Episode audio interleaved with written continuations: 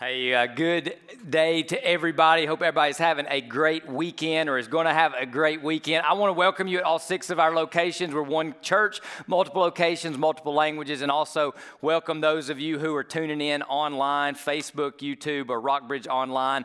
Glad that you're joining with us, however, you're joining with us. So, we're in a series that's kind of come out of Easter where we're talking about this notion that we all live by promises, whether you're a believer, non believer, been away from God, seeking seeking God. You followed a promise. You are following a promise. You've experienced someone who overpromised or un- and underdelivered. You've experienced the disappointment of a promise. But everybody's walking by a promise. It's the promise of money. It's the promise of drugs. It's the promise of social media and likes. It's the promise of your career. It's the promise of a paycheck. It's the promise that, uh, that we give when we enter into friendships or we enter into marriage. We make covenant and vows. And so we all walk by, live by promises. And we're looking at God in the light of God is not only a promise maker, but he's a promise keeper, and that forms the boundaries and the paths of our relationship with him. And so we're just walking through some of the major promises of Scripture. And, today, the promise that we're going to dig into, I, think, is instrumental for the future of Rockbridge Community Church. I think it's instrumental for the future of the church in America, America as we're in a different landscape than probably we've been in a long time as Christians or as the church in, in our country. And so I think there's a promise that we need to dig into and lean into and then pursue with all our might. So I just want to stop and just have a time of prayer. I'll, I'll, I'll stand in the gap for all of us watching online or any of our six locations. So if you don't mind, let's join together in prayer. God, thank you for everybody that's here, that's watching, whenever they're watching, however they're watching. God, they're not watching by accident. So, Lord, I pray you'd speak to every single one of us. God, I pray you'd move every single one of us closer to you, closer to your purposes and your plans for us and our lives. So, God, give us ears to hear, give us eyes to see, and God, may we walk away uh, different because we've met with you. God, again, thank you for every person that's here. In Jesus' name we pray. Amen and amen.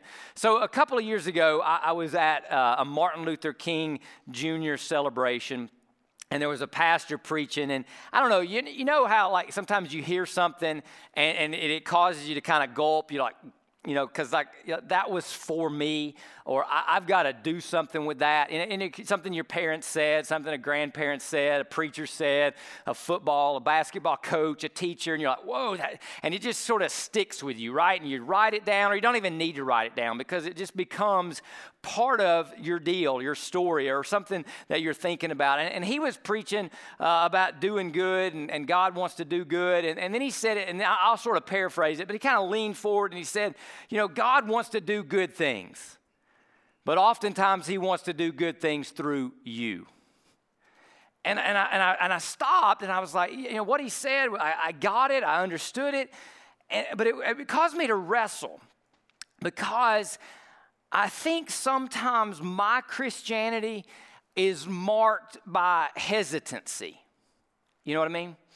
Like, I, like I, am you know, I need permission sometimes to do good stuff or uh, marked by, you know, is this God's will? Is this not God's will? And you go through this wrestling match and you're like, God, should I? Should I not? And what should I do? What should I not? And that's just inside of Matt Evans. I'm just speaking for myself. But then, you know, I started reflecting more on that. And, and, and, I think if you ask, that's going on inside me as a Christ follower. And I know it's going on inside of many of you. I, I, I talk to you, I hear your prayer requests. But then you start thinking about people that are outside of Christianity, which is the vast majority of, of our country. Uh, people that are outside of the faith, which is the vast majority of the people in the six communities that we live in, even though we live in the Bible Belt. And you talk to them, and, and you know, they're sort of, you know, Christianity's like, man, it's a tradition. Or eh, they're like, well, Christians are just against things. And, and Christians are kind of, uh, it's just what you can't do. And so I, I started thinking, I was like, so inside of me, there's a hesitancy and the reputation of Christians uh, for Christians for people outside of the faith is like, well, y'all are just against stuff, or you just don't do stuff. And I was like, man, is Christianity marked by hesitating to know stop and being against? Is that what we're known for? And, and so I started thinking, it's like, you know, maybe we just have like a red light faith. That, that when you become a Christian or when you consider becoming a Christian, it's like red light, red light, nope, can't, stop, no. And, and, and I was thinking, I was like, golly bum, uh, that, that may be why a lot of people aren't Christians. That may be why a lot of you are, are, are stagnated Christians. Uh, that may be why right now, you know, you'd say my faith hasn't grown because we just sort of look at our lives, look at God, and it's like, yeah, we got to make a living. Yeah, we got to raise the kids. Yeah, we got to nurture the marriage. Yeah, we got to buy groceries. Yeah, we got to squeeze a vacation in if we can afford it, if we can. Uh, yeah, we got to put some money away, whatever. But, you know, when it comes to just sort of purpose and life, it's just sort of like red light. And so I just want to ask you a question. You can wrestle with it inside yourself, talk about it in your small groups and or with you in your marriage. When you think of following Jesus, Christianity, you think of red or you think of green? And, and I, just want to be honest with, the, with us, and especially, you know, if you've grown up in church, listen, I, I, we need to understand something about what's going on in our country right now, or going in our communities right now, is most people have no interest in becoming a Christian because they just look at us and like they all are just no to everything. You just think we just know what you're against. We just know what you're against. And then inside of us, we're like, God, should we? Could we? Can we? Should we not? Should we not? Red light, maybe red light. Is it going to turn to green? And we're just kind of like, stop, go, stop, go. And we don't know what to do with that. And so there's a tension there that I think comes down to the very core of the future of our faith, of our vitality as a church here at Rockbridge Community Church, and certainly the vitality of Christianity in the United States of America. So I began thinking, you know, again, that phrase that that pastor said at that Martin Luther King Jr. celebration that caused me to gulp and journal and think through that phrase. And it's three, four years ago, and I'm still thinking about it, right? And I started thinking, I was like, okay, think about this. In God's original plan, like in the original, before it got messed up, before we hijacked it, before we rebelled, you know, I'm talking Genesis 1 and 2, there was one thing Adam and Eve could not do. One thing. So it looked more like that in the beginning. Hey, you can do anything you want. You can, you're north, south, east, west. Just go and show the world, be an image bearer, be a reflector of God Almighty. Go do that. Be fruitful, multiply, make a bunch of babies, create culture. I mean, it sounds fun, right? And, and there was just one thing, so it was very much a green light faith. And, and then I, I think when a lot of us talk about even becoming a Christian or becoming a Christ follower, we'll use past tense language like I got saved, I was confirmed, I received Jesus. And then it's kind of all over where, where Jesus would prefer the language following me. See, following is green light, right? It's adventure, it's go, it's do, it's move, it's advance, it's progress. Versus, oh yeah, I got saved eight years ago. I got saved when I was eight years old. What's changed? What are you doing? Oh, I got saved eight, and it's still past tense. And, and so I'm like, okay, God, maybe there's a promise of Scripture.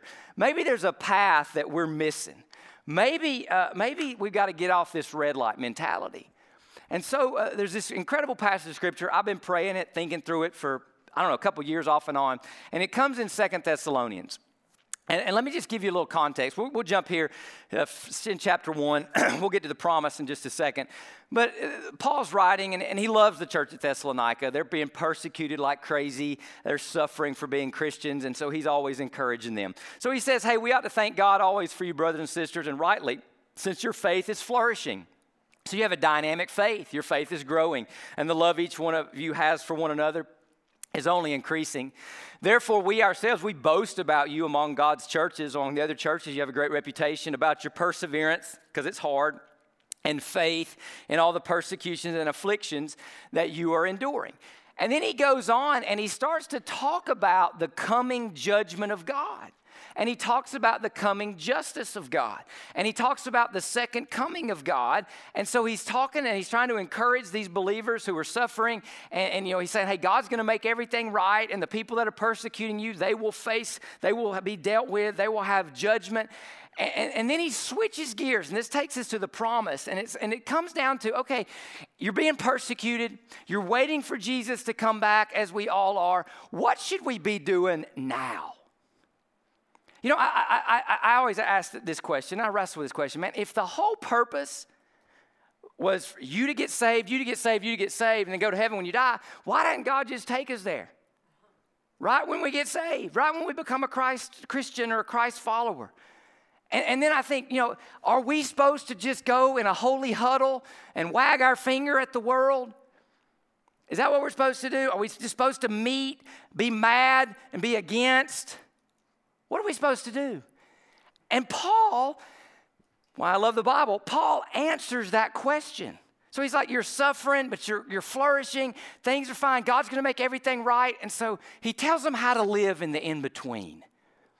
That's where we are, in the in between.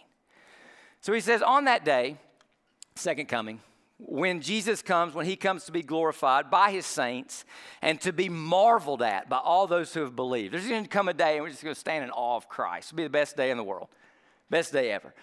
Eh, be marveled at by all those who have believed because our testimony among you was believed, so you have a true faith. So he says, in view of that, here, here's how you should live. Here's what you should do now. In view of that, we always pray for you that our God will make you worthy of his calling so God's called you to something, and we're living up and living into that and growing into that. He make you worthy of His calling, and by His power, look at this: fulfill your every desire. Some translations say resolve your every desire to do good, and your work produced by faith. So, he, so look what he's saying. He's like, look, inside of you, inside of you, church there is something God's wanting you to green light. There's something in you that God wants to do good and bring that through you. And, and he just changes my paradigm for Christianity is no, Christianity is against, Christianity is a holy huddle waiting for the rapture. Changes my paradigm to, man, I'm not drinking, I'm not smoking, I'm not doing bad stuff, to what good am I doing? Because Paul's saying there's a green light here. And not only is there a green light, there's a promise behind the green light. Look at the promise. Because this is what this series is all about, right? Here's the promise so that the name of our Lord Jesus will be glorified by you. So God will get glory by the good green light that you do, and then you by him. Now don't catch, catch that. He just said that on that day, the whole world, everybody's gonna marvel. Here's Jesus. Everybody's gonna stand in awe and be like, man, that's Christ, and be amazed, and he's gonna get glory, and he's gonna give us glory too. And it'll be the best day in the history of the, of the world. It's what everything's moving toward that day. And so that's the promise. Jesus will be glorified by you and you by him according to the grace of our God and the Lord Jesus Christ. So, so look at the progression, okay? There's desires inside the people of God, desires to do good. But, but, but we don't stop at just, we don't stop at just, hey, there's something ought to be done about that. We don't stop at, hey, I've got an impulse. We don't stop. We take it to action, which Paul calls a work of faith that it's built on our identity and our trust in God, and God supplies power for that action. And then glory goes to Jesus, and glory comes back to us. And so for me, this passage was like, man, it just switches the light, doesn't it? It switches it from red to green. But, but let's wrestle with that for just a second, okay? When you think about Christianity, when people you know that aren't Christians think about Christianity, do they think of it as more sins for me to avoid or good for me to do? Do they think it more of going to heaven when I die or pointing to heaven as I live? Because, because listen, one of the reasons Christian, listen to me, one of the reasons Christians backslide is because you've got energy. And, and if that, and that energy, according to Paul, is meant to be doing good, to do some green light stuff. If you don't live on the green light, where's that energy going to go? I'll tell you where it's going in the church in America by and large. It's going to negativity pursuing comfort, earthly gain, or sin avoidance. Now, I'm not saying we should go sin, but I'm saying we've got energy from the Holy Spirit. It's a work of faith, it's from God. We've got green light energy inside of us. We've got green light desires inside of us. And if we don't translate that into action, then what do we do? We pursue comfort. Our biggest concern is, man, do I, can I get the clothes? Can I buy the house? Can I get the bonus? Or we get negative. The world is terrible. I'm not sure what's going on in the world today. Can you believe what they did? Can you believe? And we're just mad. We're just mad. I mean, some, some people in the church are more mad about masks than about extreme poverty. They're more mad about masks than the fact that people really have an eternal address that's not with Jesus. Or, or it's like earthly gain. How can I get ahead? How can I get ahead? And, and then some people say, man, I just got to I gotta fight this sin. I got to fight this sin. And we do have to fight the sin, but there is green light stuff inside of us. And so I started thinking, I was like, okay, let, let me just make sure. Let me just make sure. Because this is, uh, to me, this is revolutionary. To me, this is a paradigm changer. is this the way the Bible describes how Christ followers live? All right, so let's give, I'm, I'm going to give you a couple examples. So Luke, Luke wrote two volumes, Luke's, Luke and Acts. And uh, just look at his writing when he talks about why he did what he did. He's, and this is the very beginning of his book, in, in the first volume, which is Luke. So it also, look, seemed good to me, since I have carefully investigated everything from the first, Jesus' life, to write to you an orderly sequence, most honorable Theophilus, so that you may know the certainty of the things about which you have been instructed. So you may know fully what Jesus did. Now, look, what, just seemed good to me. Now, I asked you a question was the light green or red for Luke? I, got a desire to do something good. I'm a doctor, I'm a historian. He's a really good historian, by the way. And, and, and, and people need to know that what Jesus did and the miracles he worked and the life he lived, they need to know about it. And so he lived, it was green light. And, you know, I, am I'm, I'm working through Luke right now in, in my quiet time, in my prayer time with God.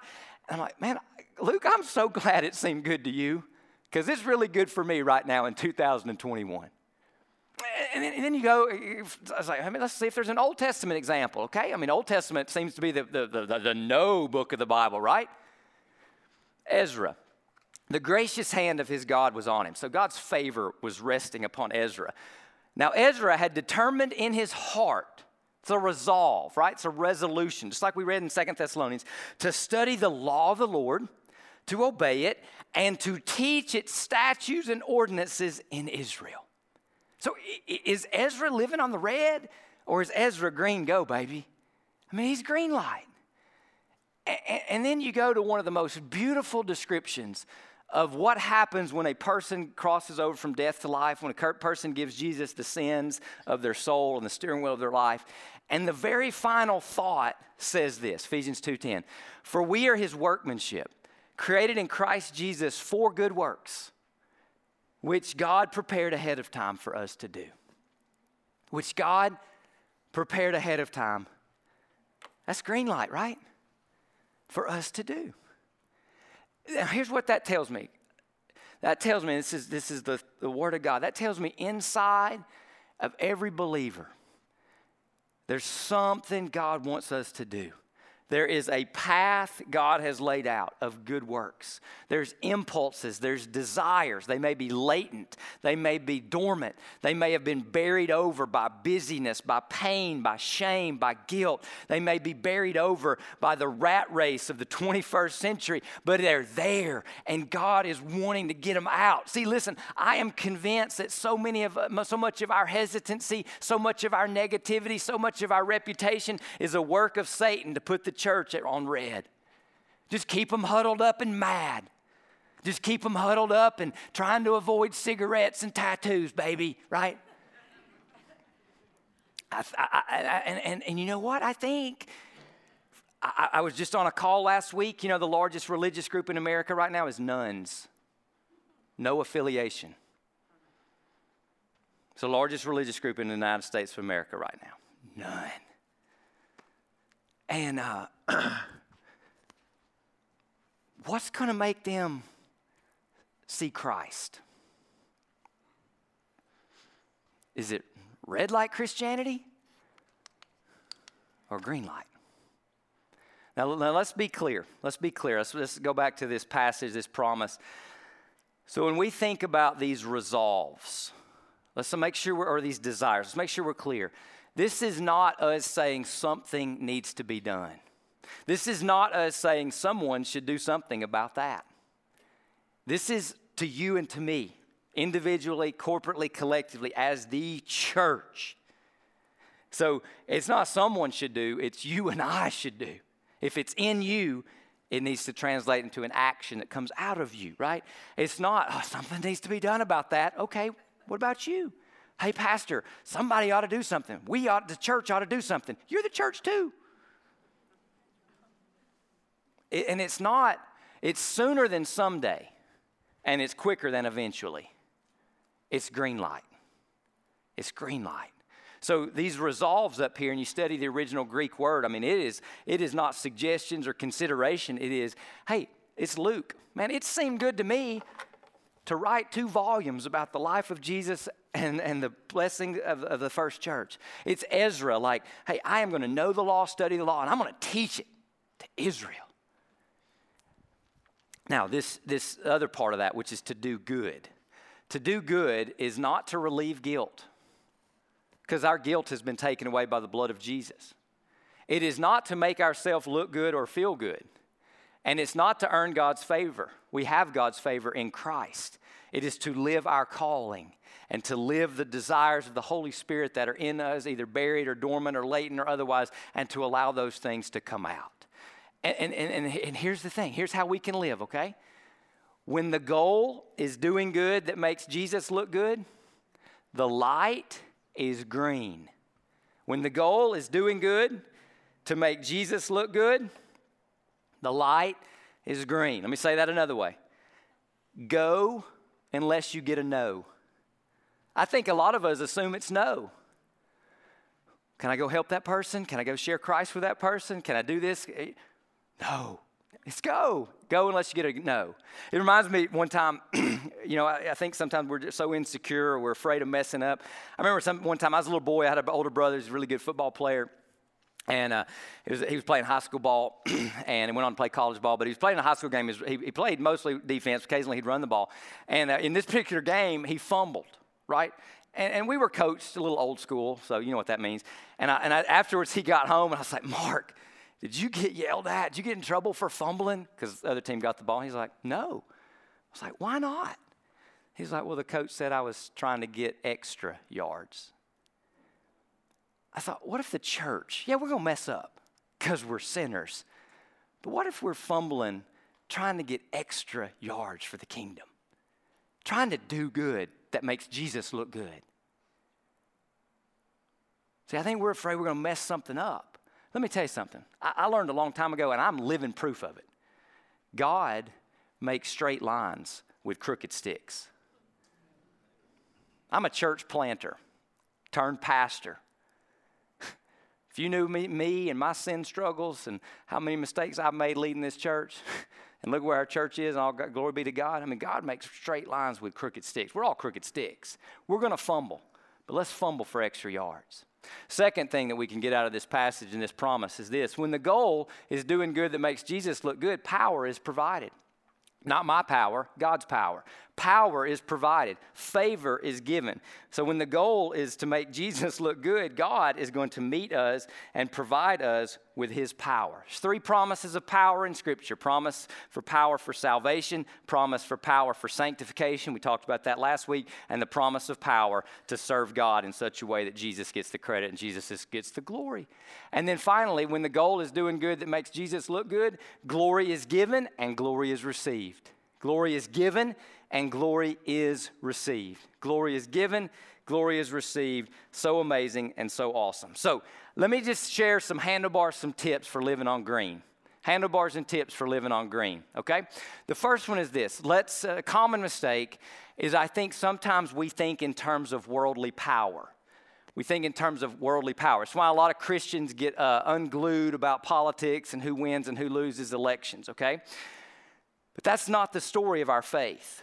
The, the, the power of our faith has never re- been about who's in power politically. It's never been that. In fact, I, am reading this book on uh, the, the evangelism and, and doing good and all that kind of stuff. And the guy made an incredibly astute observation. Here's what he said He said, The people that misunderstood Jesus thought of Jesus purely in terms of political power. And he said, The disciples, they misunderstood Jesus because they thought he was going to put them in political power over the nation of Israel.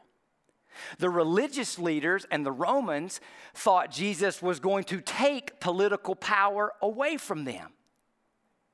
And they both misunderstood Jesus. So a lot of times we're waiting around Somebody ought to do something about that. Well, I don't have the power to do that. I can't do anything about that. They ought to do something about that. Somebody ought to do something. But no, no, no, no. No. It's never been that way in true Christianity. Look at what Jesus said. He asked his disciples, What do you want me to do for him? For you. And they gave a political power answer. They said, Allow us to sit at your right and your left in glory, or sit on your thrones, kind of how it works out in meaning. Jesus called them together and he said, You know that the rulers in this world lord it over their people and others flaunt their authority over those under them, but it's not among you. That's not the way it's supposed to be. On the contrary, whoever wants to become great among you will be your servant, and whoever wants to be first among you will be a slave to all. For even the Son of Man did not come to be served, uh, but to serve and to give his life as a ransom for many. So if we don't think in terms of power, I mean, we go to work, well, I'm not the boss.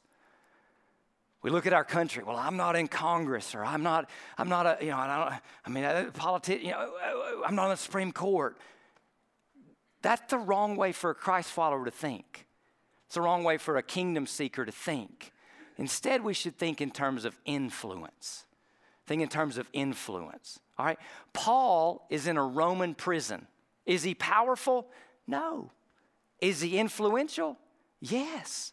The first church persecuted. The first church outnumbered. The first church has no power in the Roman in the Roman sphere of government and the Roman influence. Is the church first church powerful? No. Are they influential? Yes. Jesus Christ, he's crucified naked as a common criminal. Is he powerful from a worldly perspective? No. Is he influential? Yes. So we think in terms of influence. And this is what Jesus meant Matthew 5, you're the salt of the earth. Salt has influence. Do we think of salt as being powerful? Not really. It's like nobody finishes a good meal. It's like, man, the salt was great. right? But the salt was influential to make it great, right? You are the light of the world. A city situated on a hill cannot be hidden. No one lights a lamp and puts it under a basket, but rather on a lampstand gives light for all who are in the house. In the same way, let your light shine before others so that they may see your good works and give glory to your Father in heaven. That's almost Jesus' version of what Paul said. Look, good works, green light, and give glory, that's why, to your Father in heaven. So when we think about what influence is, I'll give you three words. I get these from a guy named Paul David Tripp. First, influence is thinking. How do I think about myself? When we go out into the world every day to do our jobs, raise our kids, do the groceries, do we go out and, and are we going out understanding to represent Jesus? Or are we going out, man, I hope everything goes my way today. So there's a big difference between walking into your day thinking, man, I hope everything goes my way today, and thinking, man, what good can I do today? It's a big difference, right? It's a big difference. So it's one, it's how do we think about ourselves? How do we think, we, do we realize we're living in the kingdom of Jesus? Or are we living in the kingdom of self? Influence is also attitude. What kind of attitude do we show the world? And Jesus said a lot, Paul said a lot about attitude. Attitude's like our mindset, and when we can be so influential just because of our attitude. And, and I, have been, uh, you know, memorizing this verse, praying this verse. And this verse is a lot of my repentance. You know, when I finish my day or start my next day, I'm like, God, uh, you know, it's where I need to repent, need your grace, need your help. But it's an attitude verse. He says, as God's chosen people, Colossians, holy and dearly loved, put on. So it's a choice. It's like, you know, am I going to put on this shirt or that shirt? Put on compassion, kindness, humility, gentleness, and patience. These are influential attitudes. These will draw attention. Now, again, I, I want us as Christians to own something. Whether you look at social media or you ask a non believer, is this what we're known for?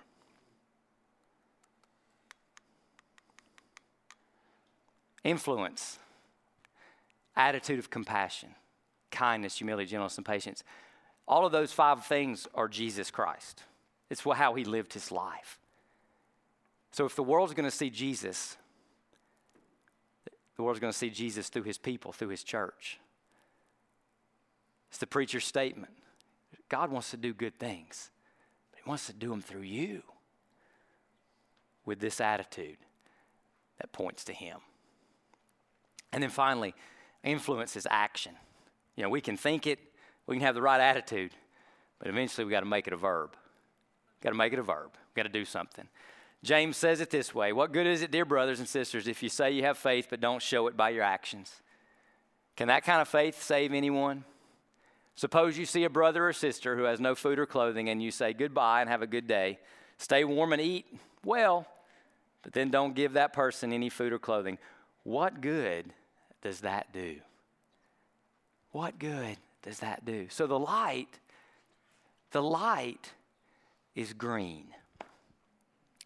Now, I've been praying a lot about today and this message, and it's really a, a preview of some things we're going to hopefully talk about more as we pray and get more clarity in the fall and uh, as a church and a, a church it's for such a time as this.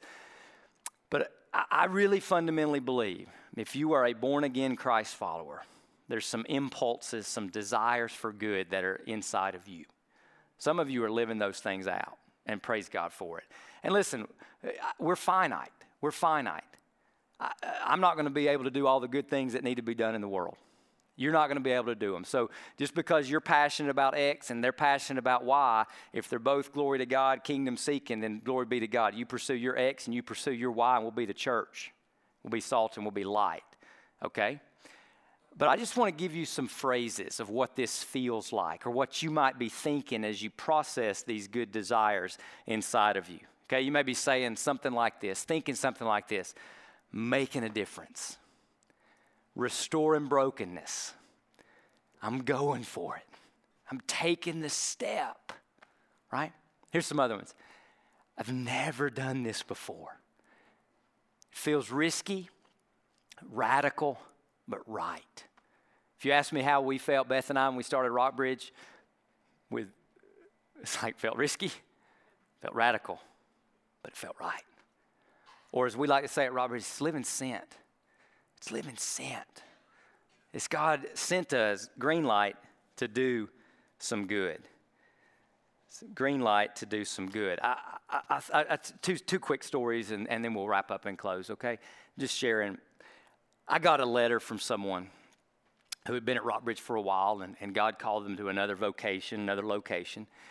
And he wrote me this incredible letter, just complimenting our church and all that he had learned and all that God had done. And inside that letter was a very, very large uh, check of, to the church. And here was his language. He said, Matt, I have never given this amount of money away before. It's what it feels like, right? It's green.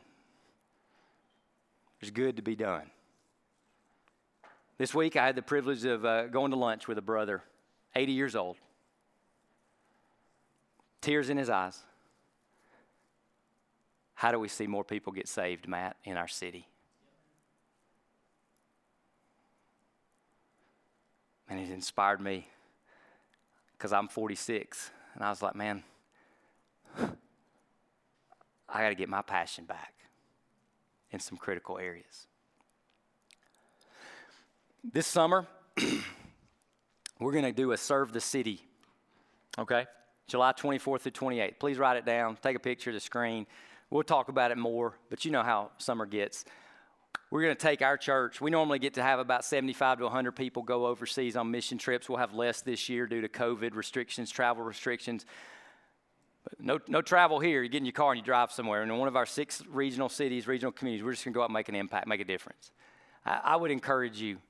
Uh, it's not going, you don't have to go every day. It's going to be scheduled out. I mean, if you can't go on the 24th, you may go on the 25th. You can go with your kid. We'll have some opportunities to go with your kids. We'll have some opportunities to go with your small group, or you can just go. But we all need to put it on our calendar and we all just need to have that experience together, make an impact regionally in six locations. Because what, what color is the light? It's green. And there's green inside of all of you. So let, let, me, let me close with this, all right? This is a picture of Death Valley. It's the driest place in North America. All right, Death Valley gets about two, two three inches of rain a year. Now, not a lot, okay? And, uh, you know, uh, you know, it's pretty, but it's hot and it's dry and everything. And, and, and, and in many ways, this might be a picture of how it feels like to be in our world right now. Okay? But every so often, usually when La Nina comes in or there's a significant amount of rainfall, there's almost this miraculous thing that happens. There's Death Valley. It's called a super bloom event. It's a super bloom event. So rain will come through and all these flowers will sprout up.